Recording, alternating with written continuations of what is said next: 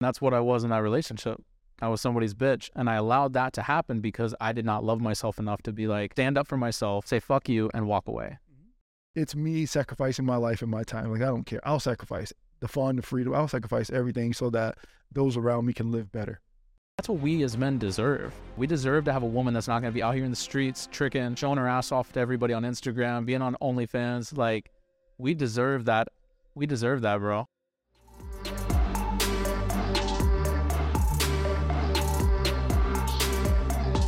My name's Andrew, and this is Planted Moves. Planted Moves was designed for those looking to find purpose, discern clear vision, and discover transformation on the road to success. What's up, everyone? Welcome to The Move. I am super excited because we have a special guest here today on our first podcast episode. That's Lance Kearse Man, I'm super excited to have you on here. Spoke to you about this like a couple of times at the gym, just briefly. Um, but the first time that I mentioned it, you were like, yeah, let's do it. And you were super on board. Um, and so that's awesome because you were officially my first guest. so, uh, yeah, man, I'm, I'm excited to have you. And I think that you've got an incredible story. Um, professional athlete, you've made an, a name for yourself, you've defeated sickle cell trait, um, you've just like not been stopped, right? And I think that that's just an admirable quality. Uh, and that's something that I think that a lot of people would really um, like yearn something incredible from hearing. So I just kind of want to go into your story, man. And uh, so I guess I guess first going into it, can you tell me a little bit about the sickle cell trait and what that is? Because I'm not too familiar with it. Well, well, thank you for the introduction, man. That was that was a great introduction. Never been introduced like that. No. Uh, yeah, that was that was great. Appreciate it. Uh, no, but sickle cell is um, it's a genetic um, adaptation to malaria. Well, I wouldn't say adaptation. Uh, do you know how uh, natural selection works? From A little, a little bit, right? From biology. yeah, in school, biology, right? Yeah. middle school. Well, so basically, you have, um, you know, a, a pool or um, a population of people, different groups of people with certain traits, right? Uh, whenever a disease comes through, if you have certain traits that would be great for that disease, well, then you get to live, and the other ones perish, and yeah. you get to procreate. So sickle cell uh, is an adaptation for malaria. So anyone with sickle cell, like sickle cell trait, I'm like 60% immune to malaria. So I go to Africa somewhere where there's a lot of malaria, I get bitten, I'm good. Wow. Yeah. So, um, but when you move above, let's say the 23rd parallel, that's outside the Tropic of Cancer and Tropic of Capricorn. Well, then the body really doesn't like that that much because it likes to be in humid, hot regions. That's why you're in Miami. That's why I'm in Miami. Right? you know, I'm not gonna move back to Virginia. like, no time soon, not at all. I don't have anything against Virginians. I love my Virginians. How do you pronounce? How do you say Virginians? Yeah. I love them, you know, uh, but I would be in Miami for the rest of my life or south, further south, like Jamaica, where my family's from and all that. So, but um, yeah, so sickle cell trait, you know, you can face complications if you're too high altitude, uh, if you're sick, if you're, um, I don't know, uh, elevated pressure. So if you're swimming uh, deep in the ocean or something like that, Yeah. um, thin air. There's a couple different things, and you know, I, I know a few players who, you know, been through some complications. Uh, one died, Wow. uh, or or if you're overheated or um, overexerting yourself, so like rigorous activity, but that's like everybody playing ball. basically. yeah, right. Any sport, right? So um, yeah, it's one of those things where you know they thought that it was benign, that you know there's no real effect, and you don't have any concern for it, but there's a real concern, and a lot of athletes pass out and die.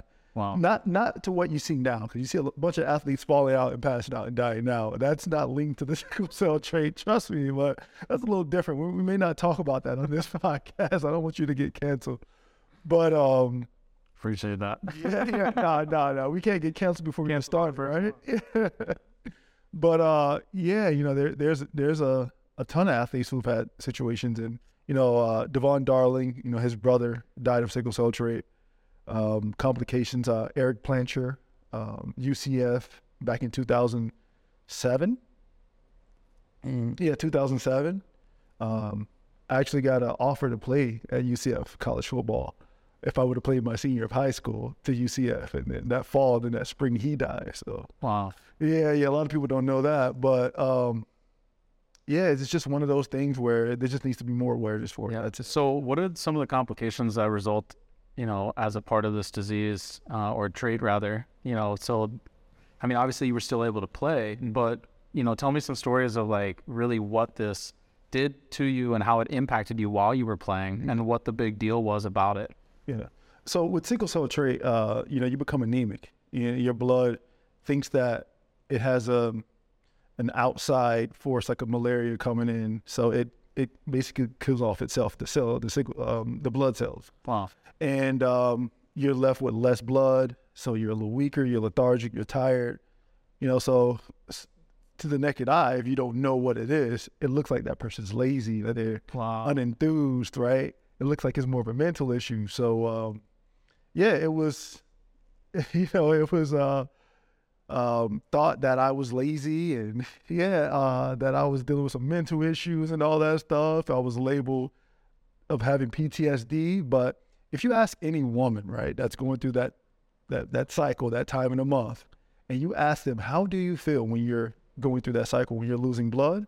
They're not happy it doesn't no it does a number to your brain right you're cramping up you're losing blood you're tight yeah so you know i can empathize with women because i've been i i used to I, that was my life every day.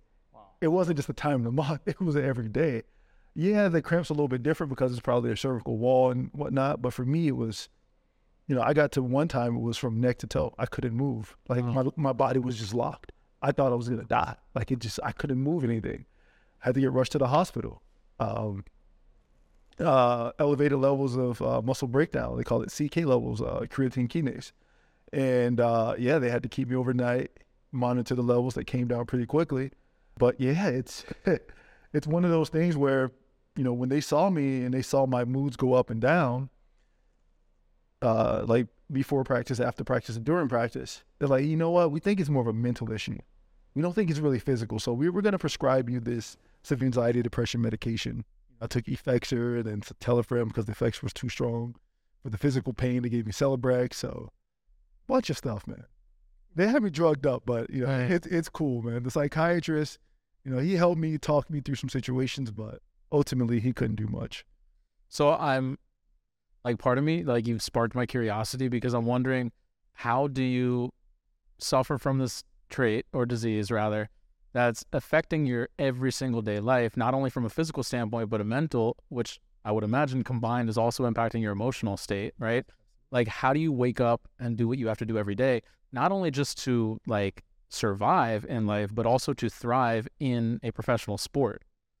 Like how like I'm just thinking like the testament of mental like just strength that that has to take mm-hmm. is like kind of you know I'm in awe of it to be honest. So I'm just wondering like how do you get up every day? Like what's going through your mind when you have to push yourself, you have to wake up and then like you mentioned something to me where you were in the middle of like a game and you would go run your play and then you come back to the bench and you're like exhausted, fatigued and people are like this dude's out of shape. But in reality they don't know that you're suffering from this disease. Like how do you get past that every day? Well, oh man, that's a big question. That's a great question though. Um, you know, whenever you're going through it and you don't have much knowledge on it, it's it's almost like, you know, you, you don't know what you don't know. So either you keep going or you just stop. Right? Typically people who don't know um what a pain is because probably, you know, there's not a lot of research on it, you know, and at the time when I was going through it the worst, I wasn't diagnosed. So they didn't know until later, right? Yeah. So yeah, that's what, So you really so you think something's just wrong with you? uh, I knew something was wrong with me, but then the doctor told me it was something wrong with my brain. Like, no, it's nothing wrong with my brain. It was like, oh, we think it's a figment of your imagination. I think that it's your brain tricking your body out. Oh, Yeah, yeah that's a, verbatim. That's what they said. Uh, but waking up, you know, for me, it was like I had all these gifts. Like I started training, like I told you earlier. I started training at 11 years old, like like a personal, like a professional, like athlete with a personal trainer. wow. And uh, by the time I hit 15, I could jump for the free throw line and dunk. So I was like, you know, I'm faster and stronger than everyone. How tall were you at 15? 15, 6'5", 6'4", You're 6'5". 6'5"? Yeah, at 6'4", 15 years old? Yeah. Uh, you really? Yeah, 6'4", 6'5". I stopped growing at 15, 16. Yeah, yeah. So I'm like six You five. were like towering over everyone. Yeah, yeah. You know, I from ten, I was five three at 10, 13, six three. That's crazy. Yeah, so I grew so fast that and I was training on top of that, and I was doing a bunch of stuff. So yeah, Every week you had parents that were coming up here. yeah, That's crazy, man. yeah. But uh, you know, when you have this talent, you know, you definitely want to want to guard it. Yeah. You, you don't want to let it go to waste. You don't want to squander your opportunity. So, so basically, I was like, you know, I don't care what I'm going through. Everyone else is suffering. Everyone else is going through some type of pain. What's what's my pain? Like I don't care. Let me let me just keep pushing. Uh, to the point where, you know, it wasn't good to push, right? Um, but I would get myself up every day. You know, I would have faith. Uh, but you know, in college, it, it got to a point where the coaches they were they would call me certain names. They would use the I love the curse on this podcast. Yeah, that's fine. Yeah, they would call me pussy and soft, and, you know, b word, all that. Uh, and you'll see that on my documentary that I have coming out soon too. And um, and I was like, yo, dude, I'm not soft. Like I, I grew up in the hood, like like the hood. Like, like I'm not gonna lie, I may not look or sound like I grew up in the hood, but yo, the first time I saw someone get shot, I was five years old, Wow. in the head, die. Yeah, my cousin on the documentary, he'll he'll attest to it too. Yeah, so uh, I saw I saw people get shot and stabbed, and had a gun to my head when I was six years old. Uh, I saw a bunch of shit. So it was like knowing that I didn't want to go back to that. But I grew up in the '90s though, the '90s, like right after the crack epidemic, like the height of it in South Florida, Fort Yeah. Myers, close to Miami. So those times don't exist anymore. Right, those times are in the past. But me seeing so much, I was like, nah, I'm pushing. I don't care. like I'm not going back to that. Like no way. Like I want I want what's better in life. Yeah. I want to live out the country. I want to speak another language. I want to do a bunch of different things. I don't want to always be here. So I was like, no, I don't care what I'm going through. Whatever I'm going towards is that much better than what I just went through. So that's So got me out here. So you almost had. Uh, I, I definitely hear a lot in your story of you being like avoidant of wanting to go back to your embracing your past, right? But not wanting to go back there. So I think that, that was a motivator, right? Absolutely. But then, like, what was the vision that was really pulling you forward? Also, because like a lot of people, they're motivated by that push from behind, from the past, right? Uh, not wanting to go back there. But then, even more so, a lot of people are motivated by some type of vision for the future. So, like, what was that? Did you always see yourself being a professional athlete? Absolutely. Uh, 'Cause, I mean, if you're training at a young age at 11, Yeah. I mean, come on. Well, well, you know, it was one of those things where, you know, I'm an at-risk kid. They want to take me off of the streets. I'm not the best athlete at the time. You know, when I first started, I was pretty clumsy and I was, Yeah. I was weak. Didn't grow up with a father. My uh, my dad's from Jamaica. Uh, he came to Miami to to you know get rich like everyone else was doing in the '80s. You know, selling that white stuff. Yeah. Um, but um, you know, so I grew up, you know, soft, you know, weak, more more more feminine, expressing my emotions more in a feminine way Because of being raised by a single mother. by a single mother. Like she doesn't know better. She Yeah. she's at work, you know, I'm by myself and I'm seeing how she responds to situations Yeah. and thinking, oh, that's the way you respond. You know, there's nothing wrong with her or how women respond. It's just that we are held to a different standard. Yeah, of course. You know, we're bigger guys. We walk in the room with an attitude, prison time, right? Because you because we're more threatening, right? So, um, so so just gr- growing up in those environments and wanting to get my mom out of that situation, and you know, wanting to see my family do better, possibly start businesses, and you know, just you know, just seeing a bunch of effed up things in the neighborhood. I'm like, this can be easily fixed. Like we can just put our put our heads down and just work. But some people just want to have fun. Me, I was like, I can sacrifice my fun until I get 40, 50. I don't care about fun. I, I can delay. Like, I don't care about instant gratification. I want delayed gratification. I want it to come 15, 20, 30 years later where I can sit back and say, oh, I built that. I did this. I helped that person. These people are not in that same situation because that happened and put that person there. So, um, to me, I, I, I it, it's it's me sacrificing my life and my time. Like I don't care. I'll sacrifice the fun, the freedom. I'll sacrifice everything so that those around me can live better. Because I feel like some of us are chosen to be those people. Like some of us are just chosen to be that trailblazer in the family. Sometimes they call them the black sheep, but typically the black sheep ends up being the one, right? Yeah, that's true. As you were telling your story, like I'm thinking to myself, like I didn't grow up with a hard upbringing like that. You know, I didn't grow up in the hood. I had a great father. You know, I had a good father figure. I think every every father tries their hardest, and a lot of them have flaws. But I think having that like male role model in the home mm-hmm. is just like so imperative for a lot of people, but it's not necessary, right? Absolutely. And I think that your story is just an indication of that. Like someone that still made it, they made it out, they were successful. You know, you've you know done well for yourself, and I'm sure your family. What are some things that you didn't have that you wish you had, and things that you want to provide? You know, for when you become that father. Well, that's a great question, man. Uh, I feel like, you know, just doubling back on the question before I answer it, just because you're born in these situations doesn't mean, or not born in these situations doesn't mean that you don't have anything slowing you down or any adversity that you Sure, have sure. Because we all have it. I don't care. Yeah. You can be born with the cheat sheet, so to say, but when that experience calls for you to actually put forth effort and put forth character, well, then it's going to reveal because it don't matter who you had there holding your hand. They're not holding your hands anymore. The training wheels are off. Now you're having to balance yourself and stay stable in that bike, right? Um, I grew up around a bunch of, uh, not, not want to say a bunch, a few, a few kids who um, was probably even more affluent than you were, like had money, but couldn't really handle the- emotions because they didn't have parents there tending to the emotions. You see what I'm saying? So there's always another side of the coin. Like I don't care who you are. So for me, I think I had it better by not having my dad there. I'm not gonna lie. I won't say that he's like the worst person in the world. He's not a bad person at all. Yeah. It's just that he was so busy doing what he was doing. Like I wouldn't.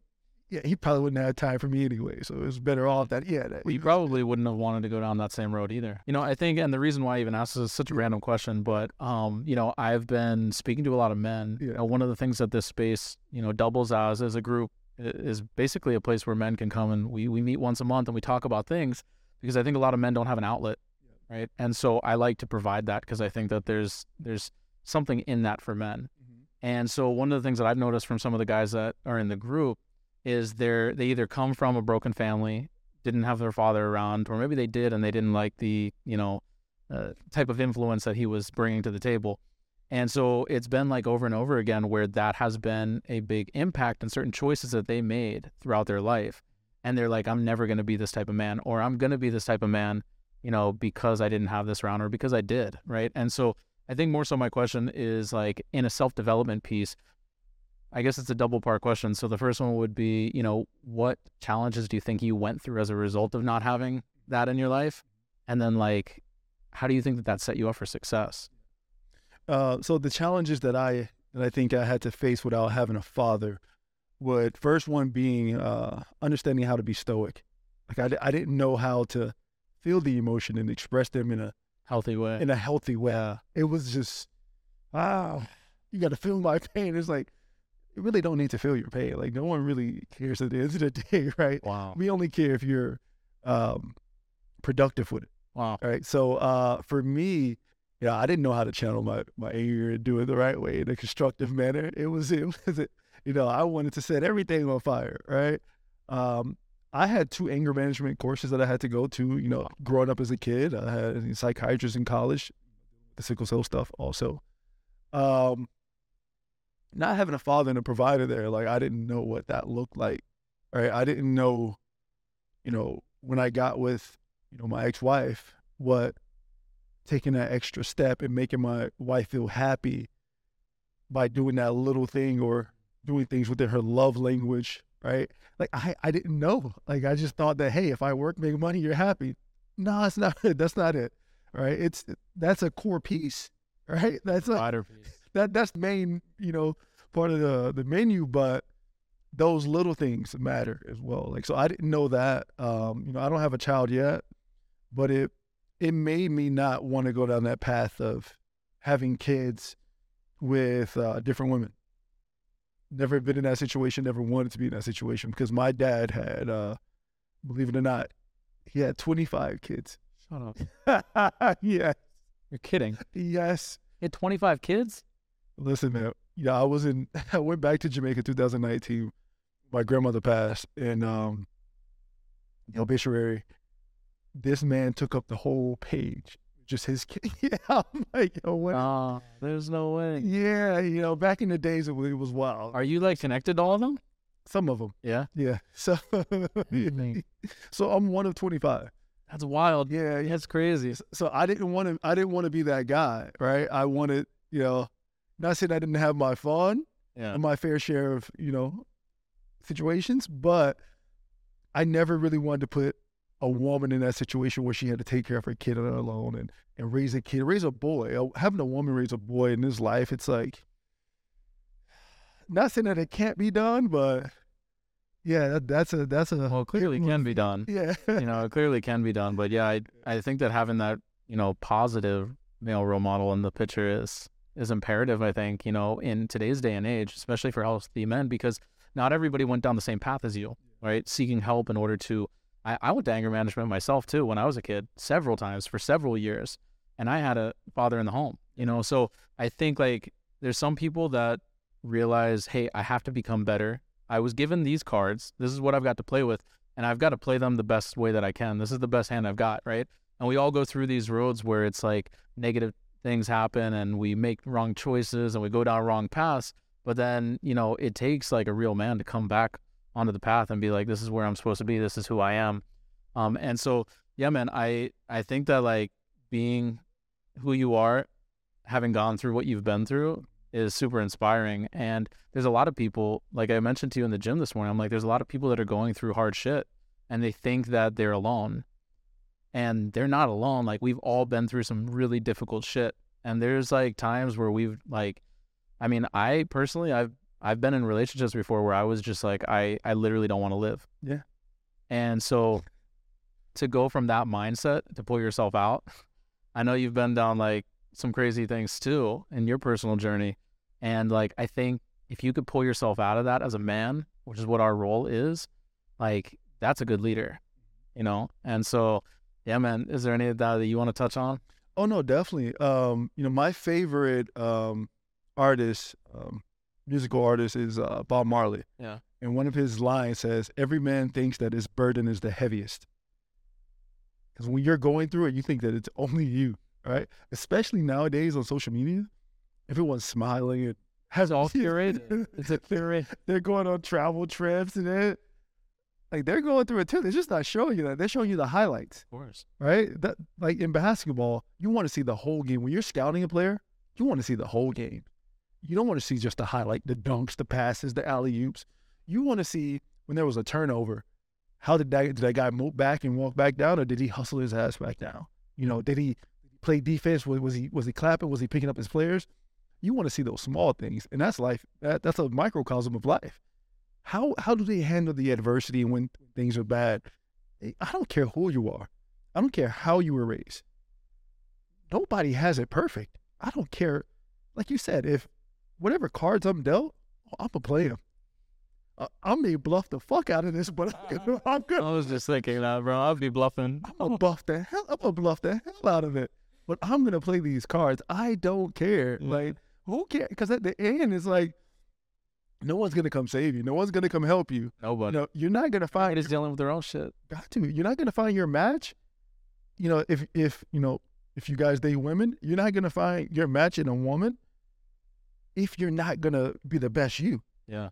right? Because if you're not the best you, you know she's not gonna really want the worst, man. right? Would you want the worst, Oh, absolutely not. right? So so so why would we expect for anyone else to want the worst? So, uh, no, that that adversity piece is everyone's going through it and still going through it. It's mountains beyond mountains. That's a book. Yeah, that's that's a book. Mountains beyond mountains. No matter how far you go, how high you go, there's another mountain that's that you have to climb and go harder and go higher. Right? And every season has a storm, man. Every- Every season. And I don't care, like you said, it never ends. Ever. It never ends. When we're 70, we're still going to have issues. You know, they might be different. They might not be financial. They might be emotional. You might have a loss. Like, we don't know what they're going to be, mm-hmm. you know, but it's almost like that's what makes life so enjoyable is the unknown. And I think, you know, what you've done a great job of depicting and what I can truly appreciate is like diving into the unknown and the discomfort. Because I feel like, you know, I was taught, I went through a mentorship program and I was taught that comfort is the enemy of the king. Because anytime that you feel comfortable, like something's not happening. You're either still, you're going to get depressed, you're going to feel like stuck. You know, some people are working in the same job for 30 years and they're, this is just their normal, they're comfortable, but there's no progression, there's no growth, there's only death in that.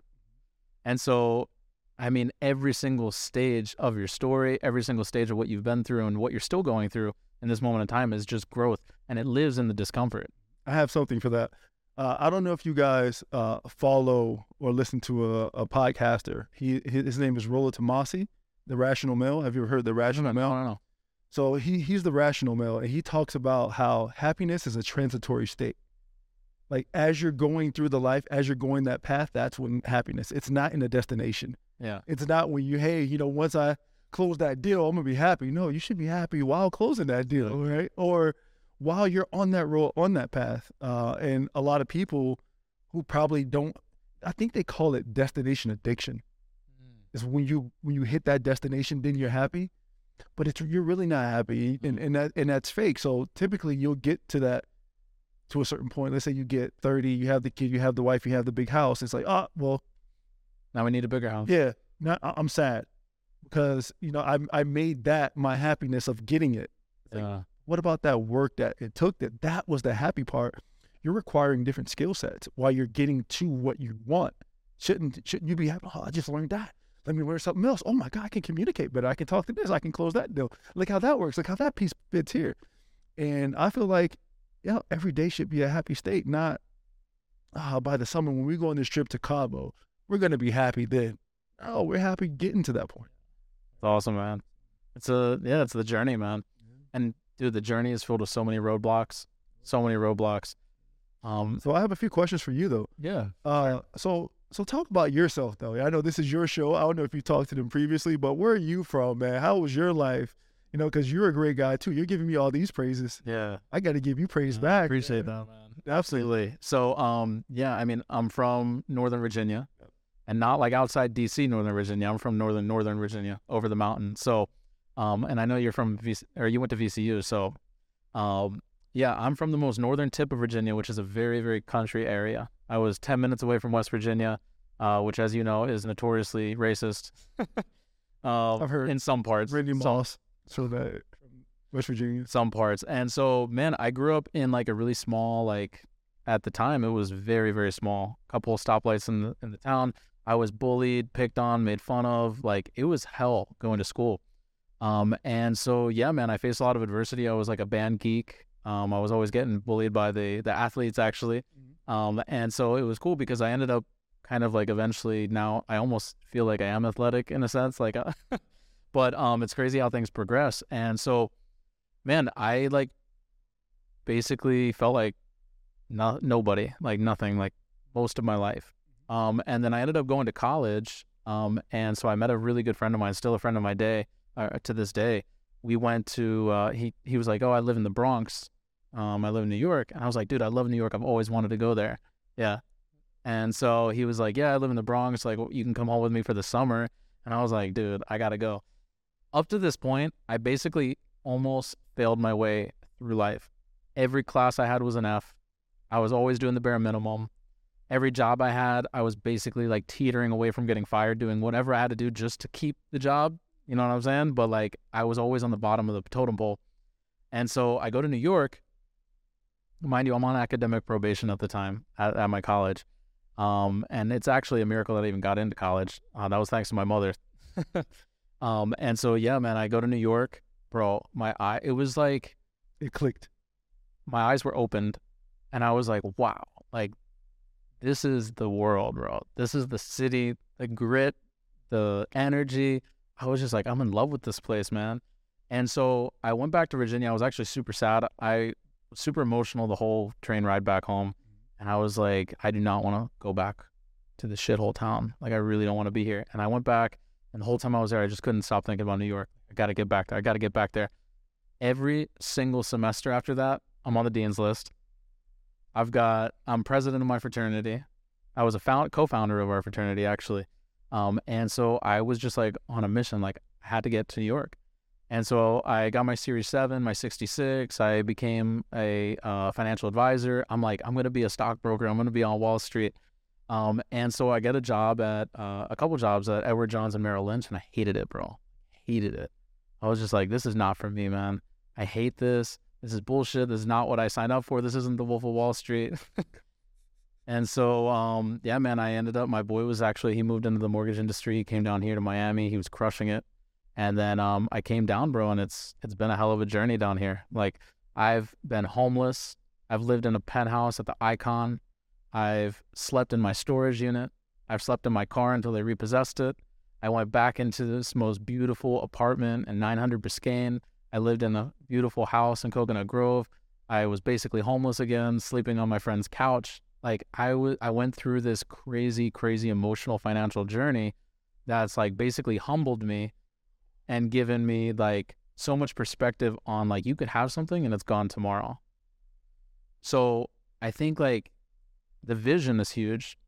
That fear of not wanting to go back is huge. I try to use all that every day to my like advantage somehow. Um, but at the end of the day, it's like I'm just here for the journey, bro. And like I feel like there's a calling on my life, and I ignored it for way too long in the pursuit of money, in the pursuit of Instagram followers, and the pursuit of likes and all this stuff. And at the end of the day, none of that shit matters, because when you're in a hard time, when you're sleeping on someone's couch, it's between you and the person on that couch. Nobody else gives a fuck.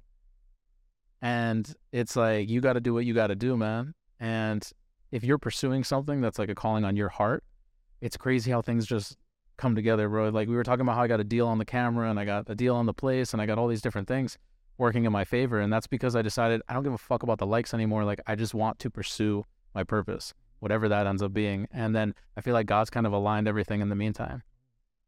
No, no, definitely. That's uh, that's powerful. Uh, by hearing you mention these things in your life, you know, it brought up some memories about my life. It, because you know, we have to understand that everyone's going through the ups and downs, and you know, I feel like I haven't mentioned all of my ups and downs yet. So now you mentioned Go for it, man. living homeless in the couch in the penthouse, and you know, the whole roller coaster is what we love, right? We love roller coasters.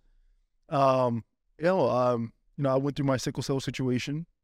Um, when I, you know, I, I would barely practice, but I would still get in the game and get buckets. You know, I would score like nine, uh, 17 points in 19 minutes. D1. I go down to D2. Um, could barely play. I would get an uh, IV before every game, an oxygen tank during the game. No, Uh, yeah, yeah. I would play four minutes, pull me out. Play four minutes, pull me out. I started, you know, fixing my body through um, like amino acids, citrulline, arginine for nitric oxide, um, endothelial function for the, for the blood flow, yeah, yeah. um, beta alanine, L-carnitine for NO2 uh, NO2 max. I mean VO2 max, um, buffering the um, the lactic acid, and I fixed my situation. I could play more minutes. I could practice more. Then I go to Spain. Doing pretty good. Average like 14 points. You know, a couple rebounds a game, about eight rebounds. Two months later, uh, I'm on the field with the Jacksonville Jaguars. I'm like, man, I just was playing professional sports because back in college, when before I transferred to the second school, the doctor's like, Lance, if I were you, I would never play sports again. The it, your I body, told you. yeah, he was like, if I were you, like, you know, I would never play sports because this could be, you could place yourself in grave danger. I'm like, yeah, I was built for this. I don't care what you say. oh, I don't care. So uh, I go to Spain, doing pretty good, but we're practicing twice a day now. I'm not used to that. I'm used to barely practicing once a day. Wow. So I'm like, ah, I can't do this.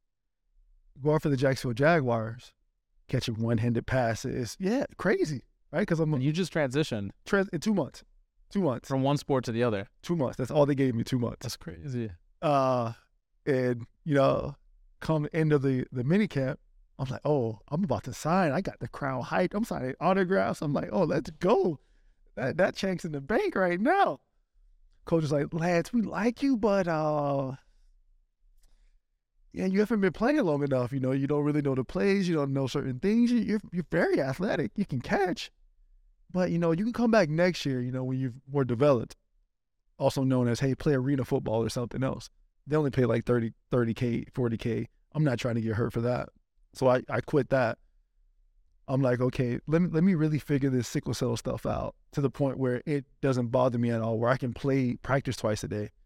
So i took five years off and in between that time right after i left the jags a month later i was working at enterprise rental car. No. I went from possibly signing million dollars checks to making 1330 a week uh, an hour yeah Were you in the management training program? yeah i I was was too. Oh, you were too? yeah. That's crazy. Yo, yo, I'm not gonna lie. The enterprise Yo, put my sales skills on the map. uh, trying to sell that CDW. Slanging damage waiver, slanging it every day, full bolts. that was wild, bro. So listen, man, listen, listen. I I I experience highs and lows like everybody else, man. Now, you know, I, I have a company, Kaptain Plantit, uh, Easy Herbals, our uh, subsidiary. You know, we're we're pulling in five figures every month now. So we, we, we're doing we're, we're doing we're doing a good job, but like we've all been through it, man. I was sleeping on someone's couch when I was working at Enterprise. Like, yeah, really though, it, it was tough. Um, you know, just just having like in your brain knowing I was at this peak in my life. Now I'm in the hole. Like I didn't do anything bad to anyone. Like I didn't mismanage money. It's just that I didn't get that opportunity, and I put all my chips on that one opportunity, and it didn't stack up right. So it's not like you know you end up in these situations because you're a bad person. It's just that that's just not how life was cut out. That wasn't in your cards, right? Uh, but no, that that brought up a, a story in uh in my mind, my life story. So I had to feel like I had to talk about that. Yeah, no, I appreciate you doing that. Yeah, but uh, just to double back as well, I did have my uncle in my life um, growing up, but he had like 12 kids. So he would give me some time, Wow, but he had other kids as well, right? wow. So I was I had to share time with him and figure some stuff out.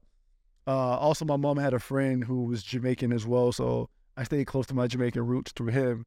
And his mom would give me certain you know, supplements and herbs and stuff. Um, back when I was a kid, I was like nine or eight or something like that. But he would, you know, he had his own life, had kids and his girlfriends and stuff too. But the same herbs his mom used to give me, I now sell now in my products. Yeah, say yeah, full circle, Bro, that's amazing. full circle. I, herbal supplements, And so you, Yeah. you're you're full vegan, full vegan, right? full Full vegan. vegan, and that's crazy to me because um, bro, when I when I see you at the gym, I'm like, bro, this guy's huge.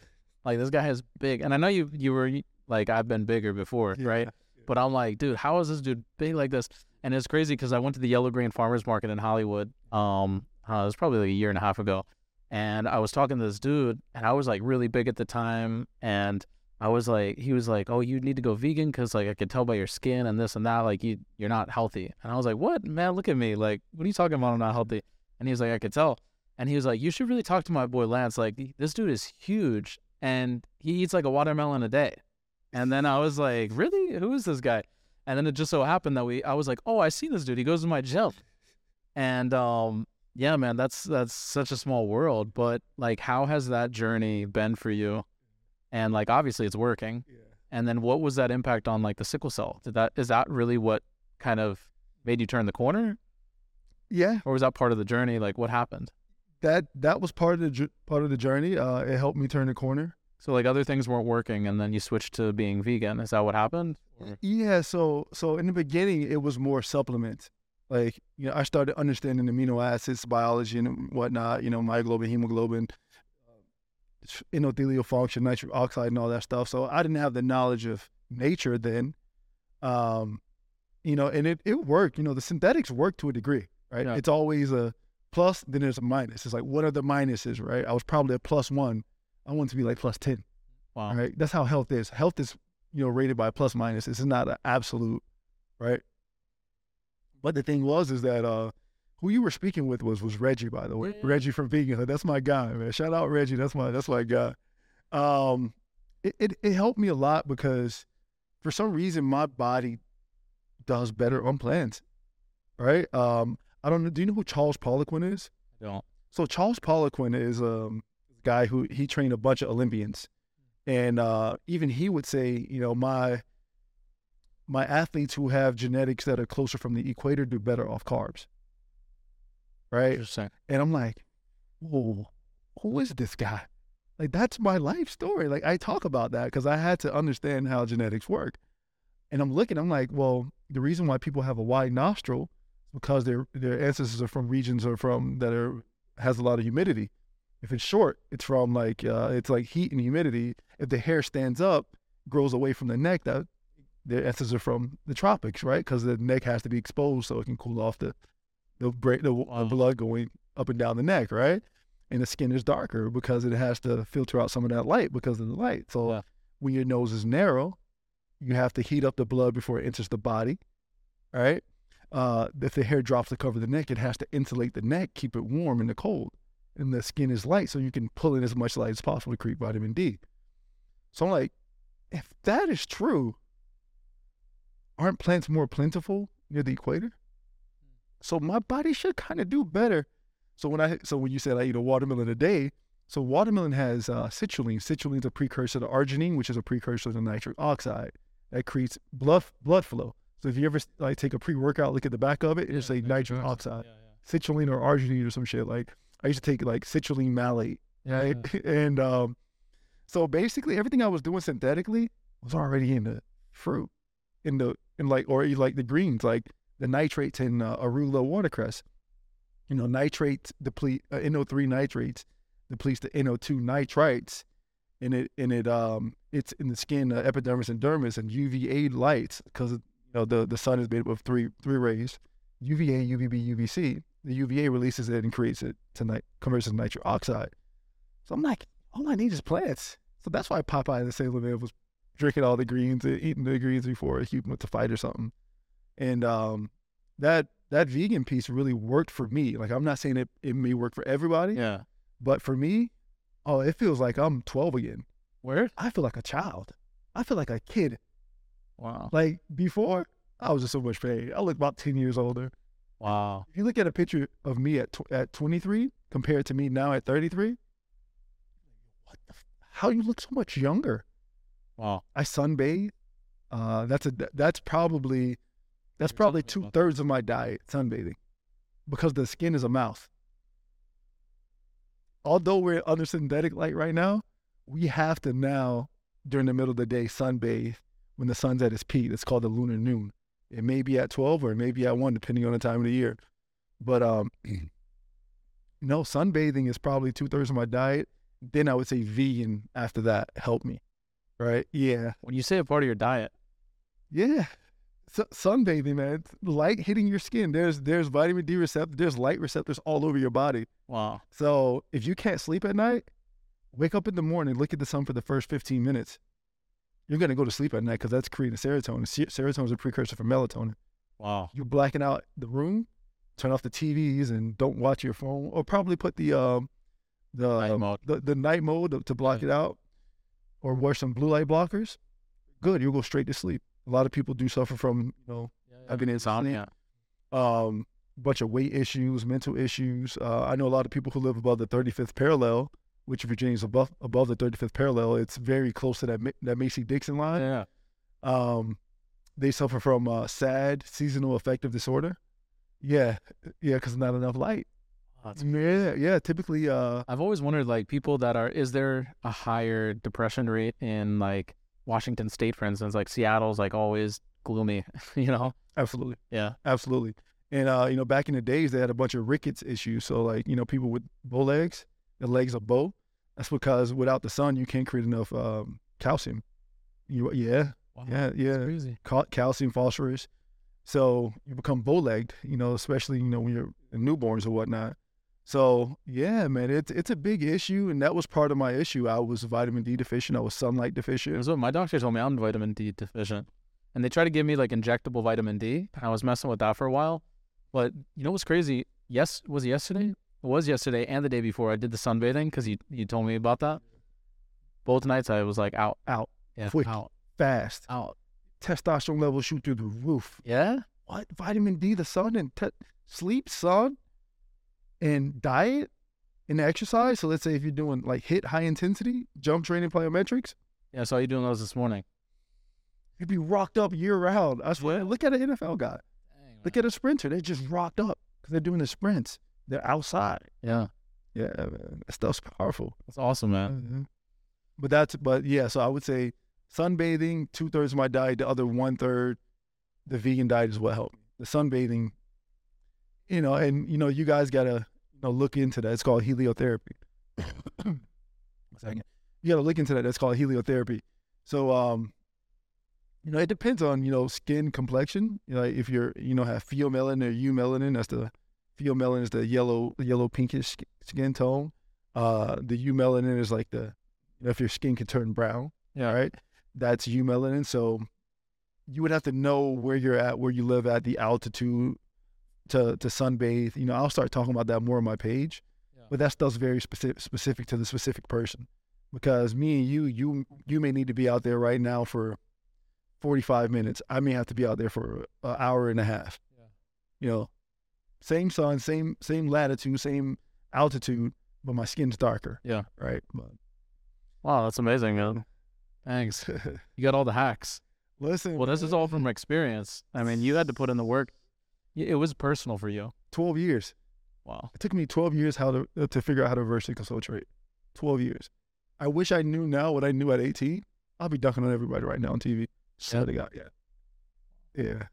So what what's really like the next step for you as far as like because I'm just thinking like just hearing your story and that statement that you just said if I had known this at 18 I'd be dunking on everybody. Like bro there's so much power to create impact in that like to change people's lives. And uh man I I'm interested to see where that vision is. Yeah, next step, uh see the thing is you gotta change people's um subconscious mind first before you change have any impact, right? You you have to does they have to believe it they have to believe it and they have to see it. They have to, like, the fact that you went to New York and saw an environment, you're like, oh, what? I, I like this. This looks good. I feel it. Well, how do I do it? How do I get there? I'm willing to do whatever. Whenever you see someone go through something and you're like, well, what type of work they put in? Um, oh, 10,000 hours. They call that the, the level of mastery. Oh, that's all I got to do. I got to put in 12,000 hours, 10,000 hours. I'll do it. What do I have to do? Show me the books, right? is that until you see that end of the the end of the tunnel, that light, then that's when you're like, you know what? I'll put the work in. I'll do it. I'll figure it out. I'll get it done because that's what I want. And I want to be that beacon, that beacon, and I want to be um, that example to hopefully get people to want that because we we have so many temptations when it comes to food and dietary situations, right? You know, we have McDonald's and you know they they beat us. Gatorade, all this stuff, Powerade, they've beaten us. Like if you want to be healthy, imagine me coming in, hey, don't take that pill. What are you talking about? That's what I've been known to do. My mom does it. My grandmother does it. Everybody around me does it. My teacher does it. My even my doctor takes Yeah. pills. And I'm not. so ingrained through the marketing and branding of the companies That's it. Like how do I how do I fight that? Well, I want to be the testimony. I want to be the living truth of what I do. And the thing is, is that I am right. So when you see my documentary, eh, these are real people talking. Like I didn't pay any of these people. Yeah. They knew my life story. They saw me living it. You know, NBA players, coaches who've gotten players to the NBA, they saw it. Right. I didn't make up one thing. If anything, I didn't tell enough. They know they know more than I do because they saw me going through it, and it's kind of blacked out in my memory. yeah of course I try to forget that stuff because I feel like sometimes remembering things that happened to you bad will hold you back sometimes. so I say, forget it. Sometimes we, don't- we don't even like consciously know that we've forgotten it. It's like our subconscious is trying to protect us from an incident or event. or our subconscious is trying to push us towards greatness. Yeah. You could go back to your 18 year old self. You said like if I knew all this stuff at 18, like I would be dunking on people, I would be winning. You know, like if you go back to the 18 year old boy, what would you tell him? Uh, fail early, often, learn, absorb, read everything, talk to everyone, just get as much knowledge as possible, right? Because, you know, the more interactions you have, you know, as a man, um, you know, the more interactions you have, the more you learn about life because you can only learn through understanding people how to talk and understanding mannerisms and characteristics and that's the only way we can learn like those Yeah. those those soft skills, those are those intangibles, right? Um, because you know you, people treat you based on you know how you present yourself and how you act and how you speak and what you do, and the way you learn that is through those interactions. So I would say just interact with the world. Don't don't sit in your room and play video games all day, guys. Like it's cool, you know, it's good for the brain. It's a good brain exercise but get out, speak, interact, sell, uh, you know, gain experience. It's just experience. Like when you go to a, a job and you hand them your resume, and they say, okay, well, he went to this school, he has this many accolades, but how many years of experience do you have? Oh, none? All right, cool. We'll send you, uh, we'll, we'll be reaching out to you soon. The next person, how much years of experience do you have? 10, 20 years of experience? You know some stuff. You know, you know the nuances of life because you have experience with it. Experience, travel, get outside of your comfort zone, right? Uh, if you have an opportunity to go to another country, go to another country because that'll expand your vision cone, your Yeah. your um, experience cone, right? Absolutely. because you think it's one way, but you go to another country, you're like, that works. It's not the same way I do it, but that kind of that's kind of cool, right? And um, like now, like I live in Miami, I can speak Spanish to anybody walking down the street, and they're looking at me like, "How do you speak Spanish?" Well, I lived in Spain for two years, so I had to I picked it up because of Yeah. the experience. Because I couldn't, I went to Spain the first time. You know, I'm from Florida, you know, but I didn't really know Spanish like that. Went to Spain the first time, tried to order some food, failed miserably. Went home mad, hungry. No. Came back the next day, ordered the whole menu in Spanish. Next day. Next day, mad, angry. That's an experience.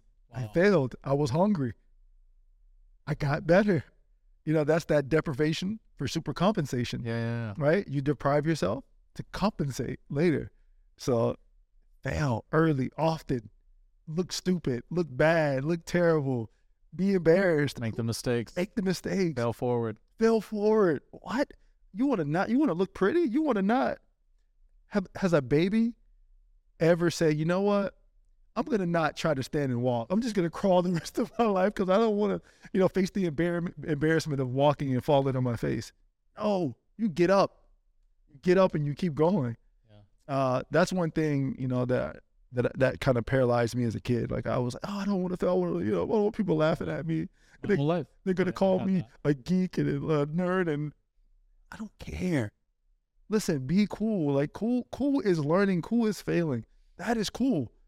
Looking good all the time. That is that is not cool, man. That's, That's- you're that- putting on a front. Yeah. You're lying to the people. Yeah. No one should follow you.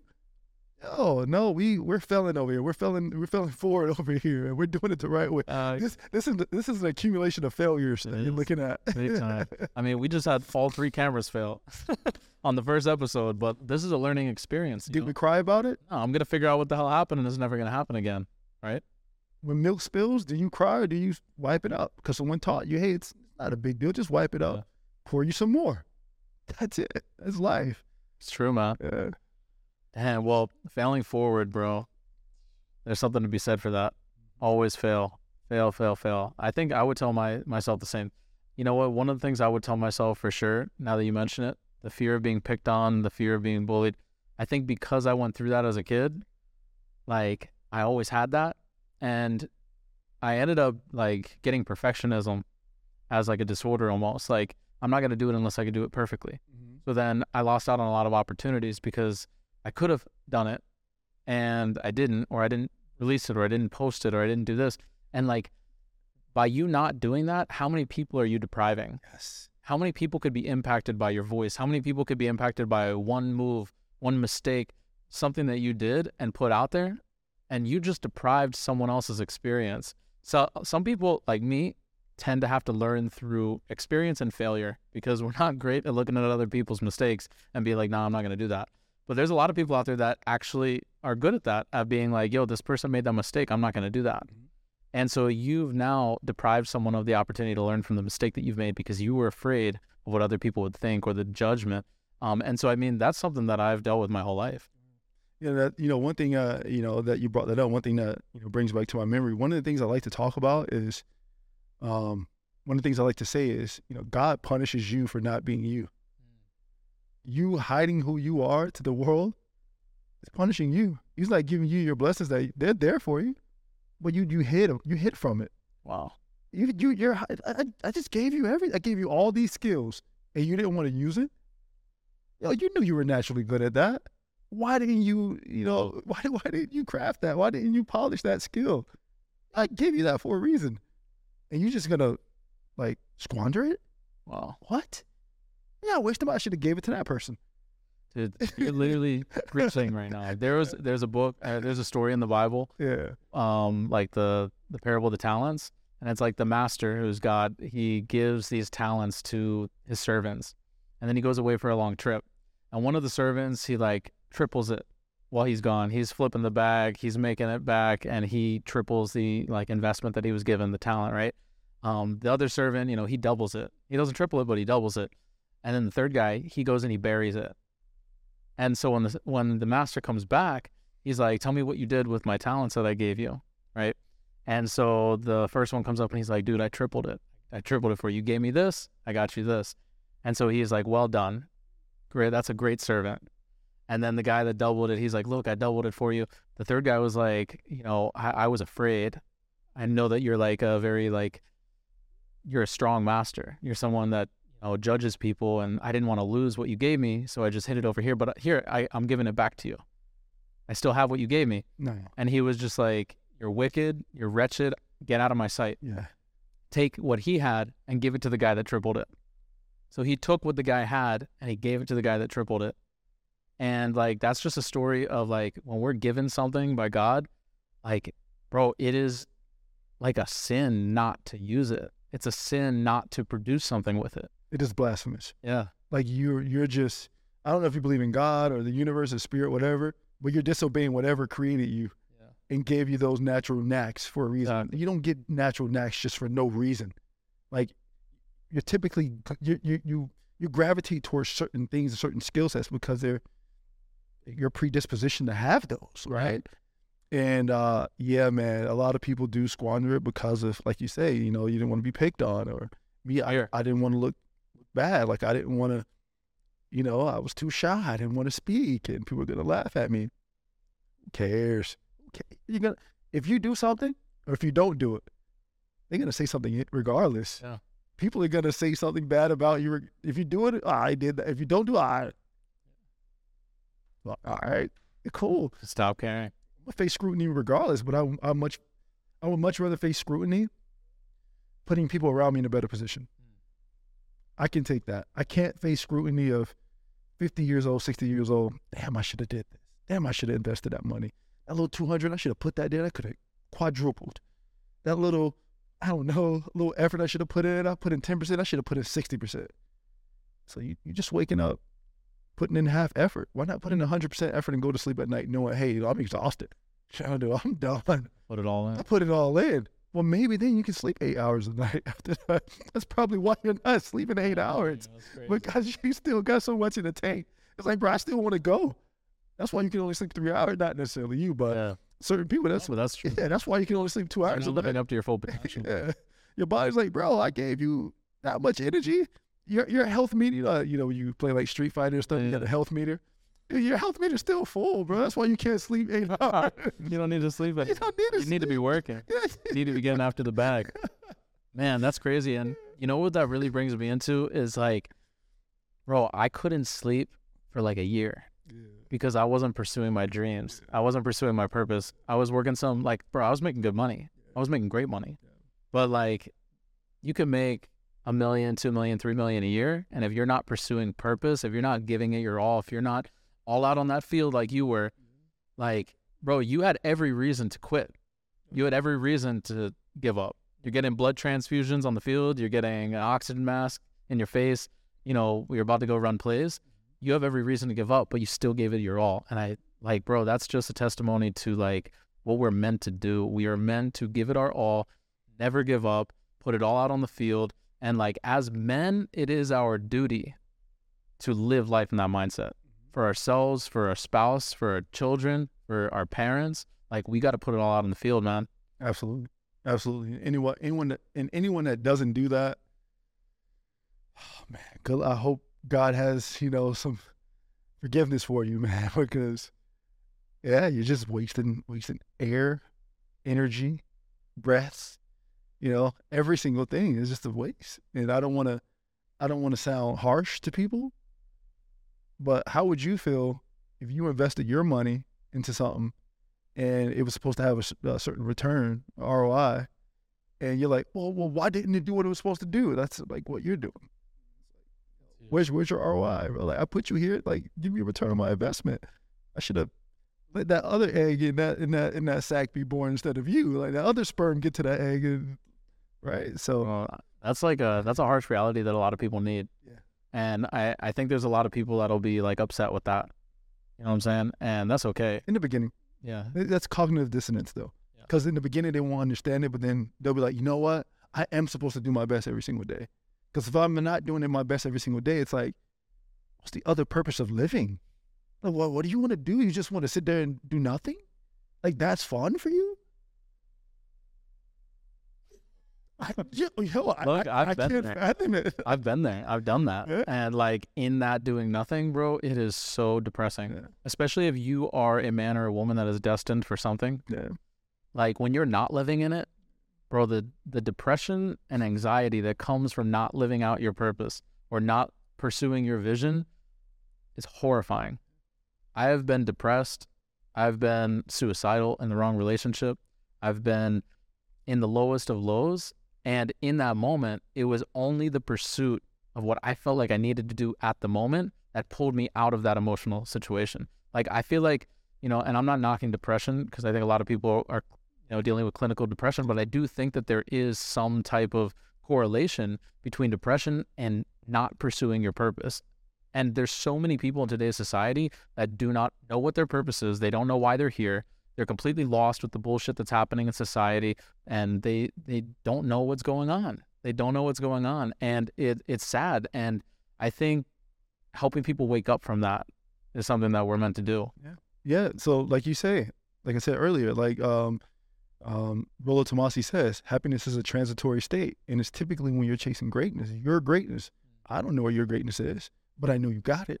You know, Yeah. everybody that you come across, I don't care who they are, homeless guy, they got some type of greatness in there. It's- Absolutely. there's some greatness there. Um, but yeah, you know, you said it beautifully. You know, whenever you're you're not chasing the goal. So typically, a lot of people well, so let's just talk about it. let's talk about the stats. I mean, right? and me personally, this is just me giving a an opinion, Yeah. right? Not saying that it's factual. You know, you know, I shouldn't be condemned for an opinion, but men are four times more likely to go through with suicide, right? Why are men in such suicidal state today, much more than women, right? Not saying that we're trying to compare them, but why are men in that situation? Could it be because of what you just said, not chasing greatness? I think it has a large part of that, or not teaching men that, listen, your happiness will rely on your greatness. Not, hey, just be a good guy and that in the world should just give you everything. No, you're gonna be a good guy, plus you gotta put work in. Yeah. You gotta produce. Like anything that you see, this watch by Garmin, it has a GPS on it and it tells me how long I sleep, my REM, my this was produced by somebody. Somebody put in great work for this. This shirt was produced by somebody. Necklace, this Rode mic, all the this was all produced by somebody. People put a lot of work in on every single thing that we have around us. This, every single thing you see in this in this in this this frame was produced by somebody. What are you producing? What are you producing? The haircuts we get, somebody's doing some type of work. And you're sitting over there doing a monotonous job that you absolutely hate. Listen, man, there's there's a you know, would would you much rather live in a in a state of not figuring out how good you can be at something or just oh make a lot of money and you know just you know push buttons and go home and have my wife not be in love with me because she doesn't see somebody actually chasing that goal and chasing that dream like i i, I want to live like a warrior man i don't want to i, I want to live like like hey clap for me because you know i did my best job and i'm coming home happy with a smile on my face like yeah i got it done because i'm good at what i want to be good at Yeah. so, no, I don't think everyone's been for a nine to five. You know, that, that's the ultimately what I'm trying to get to. Oh, I couldn't. I saw, bro. I've never been more miserable in my life than in two situations. One, a relationship I should not have been in, and two, in a position slash job that I should not have been in. Why, why do you think you were in that relationship that you shouldn't have been in? Like, what kept you there? That, I think that's a question that a lot of guys need, though. Uh, an Yeah. answer that a lot of guys need questions for the answer. What kept you in that situation, and why did you stay there? Bro, I've done 12 months of therapy. I've done a lot of work. Not only therapy, but I go to retreat centers, breath work. I've done a lot of personal development work in order to answer that question. Mm-hmm. And I'm comfortable and confident enough to now answer that, bro, I did not love myself at all. I hated myself. I didn't think that I was worthy. I thought that I was unworthy of success. I thought I was unworthy of love. I thought I was unworthy of becoming anything greater than somebody's bitch. And that's what I was in that relationship. I was somebody's bitch. And I allowed that to happen because I did not love myself enough to be like, stand up for myself, say fuck you, and walk away. Mm-hmm. Right? Or just walk away. You know, Or just walk- Yeah, yeah, yeah, yeah. You didn't have to Exactly, go back. just and walk forth. away. You didn't got to go back and forth, man. You had to double. And so, man, yeah, I think, you know, I did a lot of work to uncover the fact that, like, I stayed in a place that I shouldn't have. First of all, I got into a relationship that I shouldn't have gotten into because I didn't see the signs, right?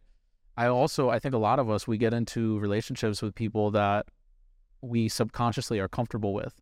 So I think a lot of people, they'll notice, like, oh, I date the same person over and over again. It's just a different face, but it's the same person, right? Or the same situation, or uh, a woman will go from one abusive guy to another abusive guy to another one, and they're like, I don't understand what's happening. Well, they're actually just looking for the same person over and over again, which is technically and typically either a representation of their mother or their father. Oh, I keep dating a guy that leaves me all the time. Oh, well, her father left her when she was three. I keep finding a guy that's going to beat me up. Well, so and so beat up someone, and I saw that as a kid, and now there's childhood trauma that we have not dealt with, and our subconscious has pushed that into a deep, dark place that we can't see. And so we're subconsciously, we're, we're consciously living through subconscious events that have happened. And so, like, I did a lot of shadow work to uncover things that have happened in my childhood that made me keep getting into relationships with the same type of woman over and over again, allowing me to take certain things. Like, it's not a coincidence that I was bullied my whole life growing up. I'm bullied at the, at the workplace, and then I get into a relationship where the woman is bullying me. Like, that was not a coincidence. Now I'm in a fantastic relationship with a woman who friggin' loves me. And, like, bro, it's night and day because I've done the work to realize, like, what happened and how to get myself out of that situation. And the whole answer was self love, but it was uncovering like the darkness that like lived within the shadow of my subconscious and doing shadow work and breath work to pull out of that so that I could realize like, bro, I am fucking worthy. I am fucking good enough. I deserve success. I deserve uh to find an inspiring career. I deserve to be in a relationship with a woman who loves me. I deserve all of these things because I am a good person you know? And so it took me going through those hard times in order to uncover that about myself. But again like you said i had to put in the work. I had to put in the work. Nobody gave that mindset to me. Somebody gave me the tools and the keys to be able to uncover it right? But i still had to put in work. I still had to pay money. I still had to spend time. And like yeah i mean to answer your question that was a super long-winded answer but you know at the end of the day it just comes down to like self-love man if you love yourself, you're not gonna put up with bullshit that you don't deserve. You know, I think people need to hear that that long-winded answer um, because they got to understand the nuances behind everything you went through. Because right now they see the finished product, and they're thinking, "Oh my God, this guy has all this stuff. You know, who is he? What? You know, he just had this life easy. Nah, not really, right? Um, but you know, doubling back on that on that answer you just gave, uh, which was a beautiful answer. So you're not afraid of asking for help or getting help? Uh, Was that a was that a, a barrier for you?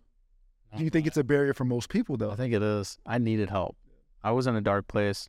I was in a really dark place, and I was like, if I don't get help, like this is not gonna end well. So you didn't feel weak by getting help? I think I was already so weak and beaten down by being in it that like I was just reaching out for a lifeline, bro. I was just like, I need somebody because I am aware enough that this ain't going down right. like something's not not working. Um, and man, my business was suffering. Um, it's so funny. I actually heard a quote from a good friend of mine. He said, uh, "Your business doesn't have problems. Your your personal life has problems that are bleeding into your business." And that was true, man. My personal life was bleeding into my business. My business was going south. Things were just not working out for me. And like, bro, I needed help. And so I reached out to everybody. And in my search, I found a center actually in Homestead that does a lot of this childhood reparenting, breath work, shadow work, like all these different things to like uncover childhood trauma and things that we've been through in order to heal from it. Uh, well, first of all, to acknowledge it because you have to acknowledge it, that it happened, and then you have to heal from it. You have to forgive. You have to accept it and like basically move on. And through that, you could start to pinpoint things. You could be like, oh, you know what, that that person, I've seen this before. Like, I'm gonna stay away from this, or I'm gonna set boundaries. You're not gonna speak to me that way. Yeah. You know? Yeah. And those those are things I never did before. You draw the line in the sand. Yeah. No, you're not doing this. This is my. You're not gonna. No, you. I won't allow you to. Dis, you don't have to respect me, but you're definitely not gonna disrespect. me. Exactly. You're just gonna keep it neutral. You're gonna keep it walking. Because the minute you do, see you later. Gotta go. You're out of my mind. Out. I'm gone. I don't have to go. I'm not going to go back and forth with you. I'm not going to argue with you. We're grown men. I'm not going to argue or fight with you because if I argue and fight with you, I can lose everything I have. So why would we fight? Right? Why would we do? Why would we act in violence? No, we're moving smart. We're making money. We're having fun, and we're going home and we're enjoying our family. That's it. That's it. Everything else is like, what? What do you want to do? All right, yeah. Grow up a little bit, and then we can talk. you know what I mean? Grow up, find something that you're good at and that you're, you're not willing to lose. Now become my friend. I'll I'll I'll refriend people once they find something that they that they don't want to lose, that they want to hold on to, that they hadn't before. You can be my friend again after you find that because once you find that, you'll never jeopardize your life or mine. Wow. Yeah, there's nothing scarier than a man that has nothing to lose. Nothing scarier. Nothing. That's or or a man that can't control his emotions. vicious man. Vicious. That's a weak man. A weak man. That's a coward. Like find something you love, right? Yeah. And you guard it and you keep it. It can be a skill set. It can be a family. It can, something. Find it. It can be yourself. Forget everything else. It, find love yourself first. Because if you love yourself, you're not gonna put up with BS. Man. You're not like you said. You're not gonna. What you say? What? All right. Adios. Bye. What you know? But um. But no, man. That's beautiful, man. People got to hear that, and I'm just so happy that you you're putting together a podcast where people can come on and share their life stories and pay it forward because that's essentially what we're doing. We're paying it forward, right? We're giving people the, the, the keys that that we have learned and picked up along the way. Saying, here you go, man, for free, man. We're just giving this to you because we, we want you to be better. We want you to to thrive. Like I'm speaking to that, like you said, I'm speaking to that 18 year old me.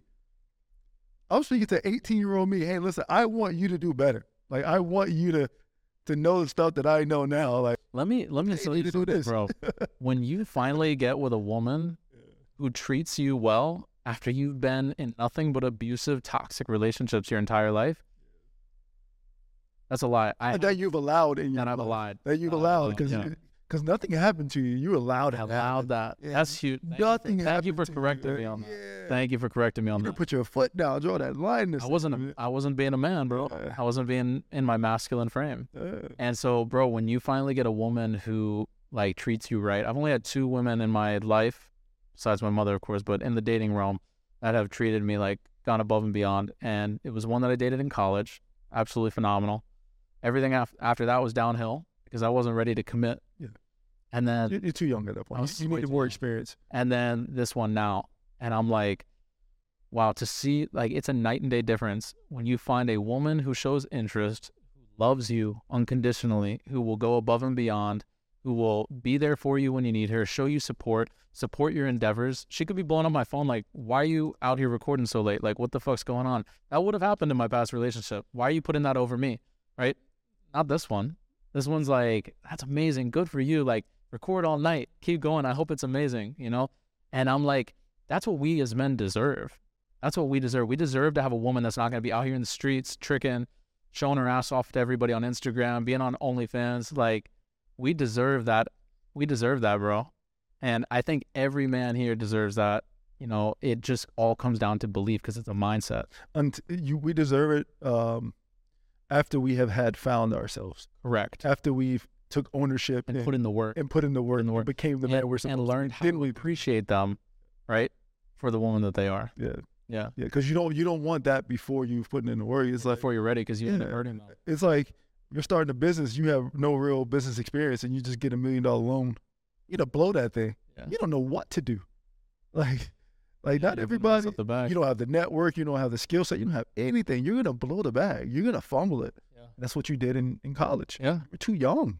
Ready for that. I know. Yeah, she was. You know, women mature much faster than men. Much faster.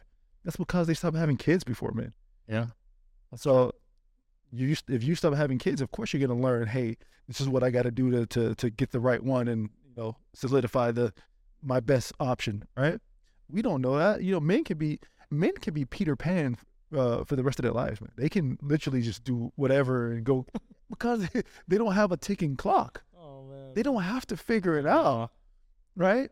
But the ones that do figure it out early, you're like, bro, you were you were sitting here from God. Like, are you living a, a second life right now? Like, what's going on? How do you know this knowledge? Because a lot of men, they say, well, we don't we don't really step into our our our, our final form, you know, when it comes to maturity until like our late thirties. You know, but what if we could accelerate that and get guys to come into that, that form at 25, 27, 28, right? Yeah. Well, then now, you know, how much more opportunities created after that? How much life is better? How many, how many more communities are better, right? Because you get a lot of people who don't want, want to take self accountability. If you can't take self accountability, you can't take family accountability, child accountability. You don't even know yourself, man. You And and I think that comes down to one word specifically that you said, which is community. Yeah. Because you're only going to get that in community. Like how are, I've got a guy that's a part of the retreat center, and uh, I think he's 52, 50. He's in his 50s, and he's like, dude, if I could learn what you're learning right now when I was your age, he was like, I would have saved myself a whole lot of heartache. He's like, I'd be in a completely different realm right now financially. He's like, because I I went through a lot. I put myself into a lot of situations that I shouldn't have. I accepted and tolerated a lot of things that I shouldn't have, that I should have walked away from. I put myself in compromising positions, and it was all because I did not know the things that we're learning now that I'm learning in my 50s.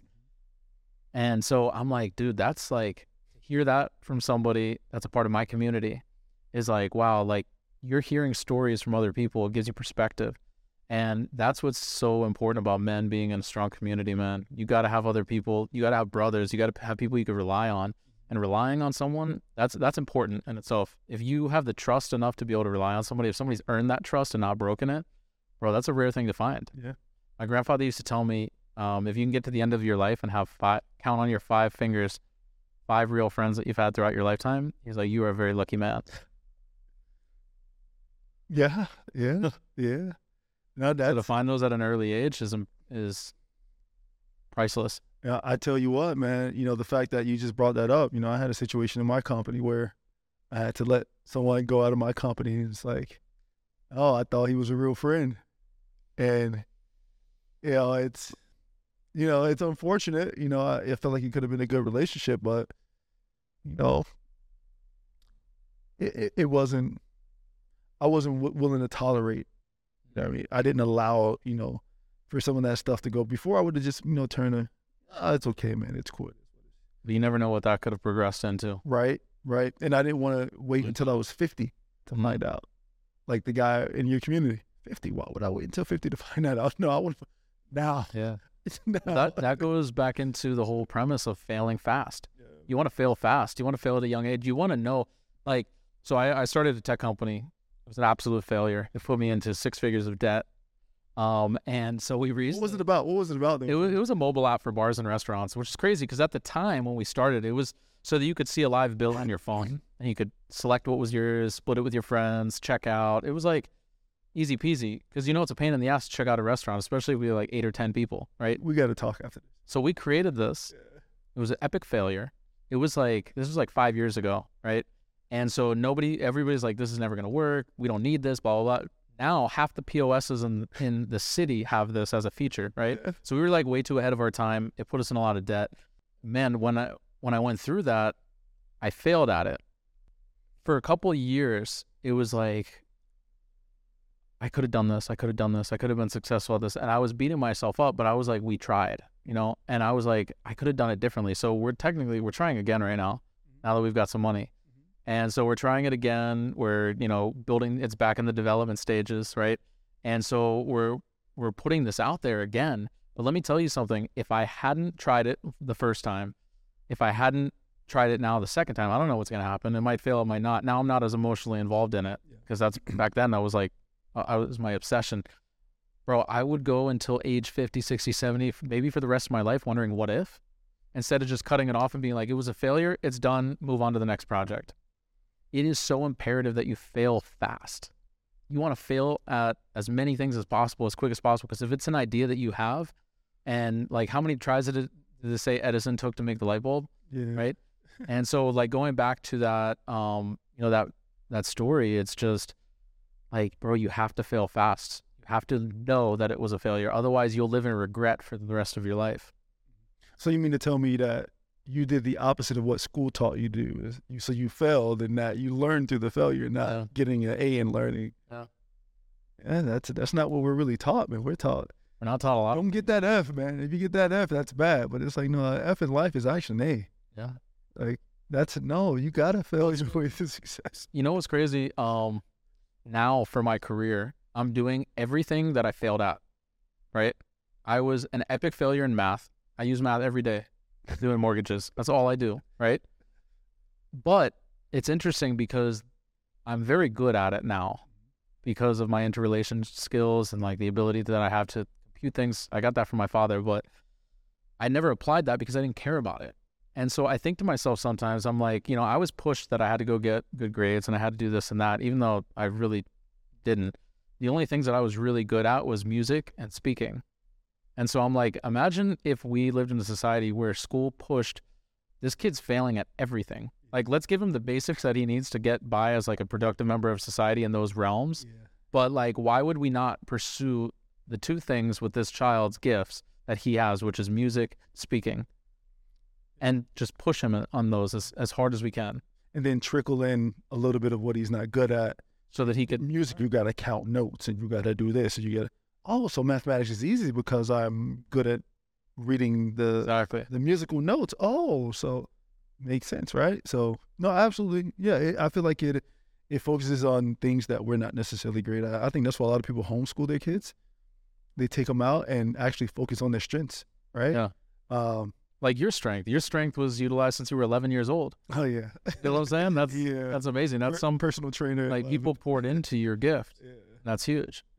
Um, and so you know, I'm not obviously like I was able to pursue a career in something that I failed at my whole life, which was fine, and I'm I've been very very successful at it. So I can tell you like it's still a thing. You can still be successful in something that you got F's in. Um, now where it comes down to is fulfillment. Mhm. Like, am I fulfilled doing that? I like making money. Like, that's what paid for all this. Mm-hmm. But it's interesting because like what's what's making me money are the things that I was always terrible with. And they're paying for the things that I was always good at. Amazing. Full circle right Yeah. there, right? So is there a right or wrong way? Man, I don't know. Yeah. We're all just doing it. Yeah. just- what type of fire do you have to be great? That's it. That's it. What, what where's that fire? Because that fire is gonna ultimately get you back to back on that route, right? Yeah, man. Uh, yeah, man. It's but it's that pursuit. It's always the pursuit. It's always the the, the journey. It's never sitting back and just letting life go by and oh, woe is me. No, woe is me. No, it's I'm about to win some shit. I'm about to get up and get a W today, right? And if I get an L because I was trying to get a W, that's actually a W because I tried to get a I tried to win. It. Right? I had to learn that lesson because I was passionate in that pursuit. I wasn't just okay if I get an A or a B in this class. I get I don't care. No, I, I want to win, but I lost. That means you were present every moment of that interaction, and you know every little piece of when I failed at that moment and that little that little corner. You know, in that moment I should have done that. I should have moved that way. I should have acted that way. I should have done that. I should have taken that step. When you're not present, when you're not passionate, you don't really learn. You know, you're not learning from that loss. No, you're not passionate. The passion's not there. and the passion's not in the money. No, it's not. The passion's not in the money. I think the money comes from pursuing the passion. They they say dopamine um, is best when just before you actually get what you what you want, not even when you get it. It's like it's this high. It peaks before you get it. Yeah, like so before the win, before let's say before the race, before just before you see the finish line, that's when the dopamine's the highest. When you when you when you finish, it- it's already coming back down. Wow. Yeah, so you're past that curve. So Then you got to just ride the next one. yeah, Push for the next one. mountains beyond mountains, man. It's one after the other. That is life, ebb and flow. It's over and over in peaks and valleys. Life, man. Oh. Well, dude, um, I think before we wrap up, bro, I want to talk about a little bit about your documentary. Yeah. Um, so I want to talk about like really what's the premise, what's it about. Obviously about you and your life, right? I think there's a lot of other people that are involved. Um, so yeah, can you give me like a brief overview? Yeah, yeah. So the premise of uh, my documentary uh, is going to be titled "The Monster Within," right? Um, it's like a like a hidden monster that not many people know about, and uh, kind of holds you back from your your destiny, from your greatness. Uh, ultimately, to to be that force, that nemesis that pushes you towards an even even greater place. Uh, but it's more about uh, athletes with sickle cell trait and um, exposing the world, exposing sickle cell trait to the world, and explaining and and educating people on what it is and how many people are affected by it, um, how it may come across and how it may look, and just overall education and awareness. That's it. Um, the beginning is not going to be mainly focused on me because I wanted to not mainly be about me in the beginning, just to know the severity of the of sickle cell trait, uh, but then talk about my life because I feel like I'm a prime example. Um, actually, after I went through my sickle, sickle cell situation in Division Two, every athlete had to be tested because of me. Wow. Yeah, yeah, you'll hear that in a documentary from one of my coaches as well. So, uh, yeah, man, it's just I just want to pay it forward in this lifetime. This documentary is paying for it. Just ex- just explaining because it's not only going to be about sickle cell; it could be about other things like mental mental health with the with the uh, them putting me on this severe anxiety depression medication. Yeah. Everybody's dealing with mental health. We're we're in a mental health Epidemic. epidemic. This is it is wild right now, right? And I and I think it for men it's bad right now. Very. Women too. Women too. I'm not gonna leave them out. Women too. They get on social media, they see all this women dolled up in surgery, and they're like, I don't look like that. Well, she don't look like that either in real life. That's right. Like, Bro, especially in this city. yeah, you already know. That's crazy. This is this is the height of it, right? This is the this is the mecca. Yeah, we're Wow. we're we're in a, we're in the lion's den here, or, or the devil's den right now. That's crazy. But uh, yeah, that's what the documentary is about, and uh, I just hope to inspire every single person, people without sickle cell trait, any any any situ- situation, you know, any health issue, um, be it you know physical, mental, doesn't matter, you know, because we got to know you still got to push. You know, don't give up. Please don't do that. You don't want that life. You would you want to put here for nothing. You put here for something. Chase it. Get it. You may be you may feel like you're like eons away from it. Not really. You're you're probably one or two degrees separated from it. right? You're really not that far from it. Yeah. You just haven't met the right network. You haven't read the right book. You haven't listened to the right author on YouTube. You didn't hear the right podcast. Then after hearing that, then putting your head down and diving into it and getting things done. Not just listening and oh I get it. No, no, no, no. Implement. Listen it, implement it. Now go put in those ten thousand hours, twenty thousand hours execution, right? So there's there's elements to it. You know, it, it, it all sounds fi- fine and dandy, and everything is better said than done. But you know, people like us, we have to always drive that execution part. You know, what the implementation looks like. How does that feel? Where you're gonna go through? You know, the the depths you're gonna have to go through. You may be homeless. You may be sleeping out of your car in the shelter in uh, the storage center, right? you may be I feel like a failure. But bro, it's those it's those failures that define you. I got And- divorced at 33. Yeah. I didn't tell you that. I got divorced at 33. I got kicked out in the middle of the pandemic. You know, it's a lot of stuff, man. It's, we're, we're layered people, man. Like people who you deem as successful, they're very layered. They're just happy that they went through it. They're like, they've already been through it. I'm happy. I'm on, I'm on the other side. It's like, I think, It's so interesting because if you encounter a situation like that again, you're like, nah, "Man, I've done this. I'm gonna do this, this, this, and this. You got a game, boom. you got a game plan going into the failure. You're like, damn, I'm good at failing. Man, that's great. Well, dude, I appreciate it, man. Uh, we had some uh, camera malfunctions tonight, but bro, I had um, an awesome experience talking to you, bro. Hearing your story, um, I, I'm super inspired actually. Just listening to your story, what you've been through, and like recalling some memories of my own, bro. I'm like super inspired right now to just go out there and, like you said, execute. Because it's one thing to hear, it's another thing to see. Because having the vision is one thing or read. or read. But it is a completely different ballgame to execute, and the hurdles that you're going to experience as a part of the execution process the stories that are going to be cultivated as a result of the failures, and bro, everything in between is just a part of the journey. And man, that's what we're put on earth for is just to experience this journey to the best of our ability, become our best versions, and share it with others. Yeah. And so, yeah, I'm grateful, man. Thanks for coming on. Thanks for being my first guest. Thank you for having me, man. This is great, man. This is about to be. Hopefully, I'm invited back though. Yeah, I just can't be the only time now. You gotta. I gotta be here once every other month. Yeah, gotta get it. Absolutely, bro. definitely, definitely. Bro, I'm super grateful for you to come here today. Uh, man, where can people find you?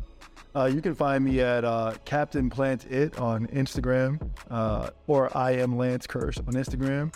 YouTube, Kaptain Plantit. Well, dude, thank you again for coming, bro. Um, sir, thank you. It's been a pleasure. I appreciate you. Thank you all for tuning in. I appreciate your support. Please like this video, share it with a friend, click subscribe, and we'll see you on the next one. Dude, that was a vibe. Yeah. Yeah. Yeah. Hey, listen, bro. I like this shit. What's up, everyone? Thank you for watching our video. If you're looking to connect with other move makers like our guests, please join our online community by clicking the link below this video. And as always, please like, share, subscribe, and send to a friend so that we can boost our engagement and join other people in our community in the endeavor of finding their purpose, becoming their best version.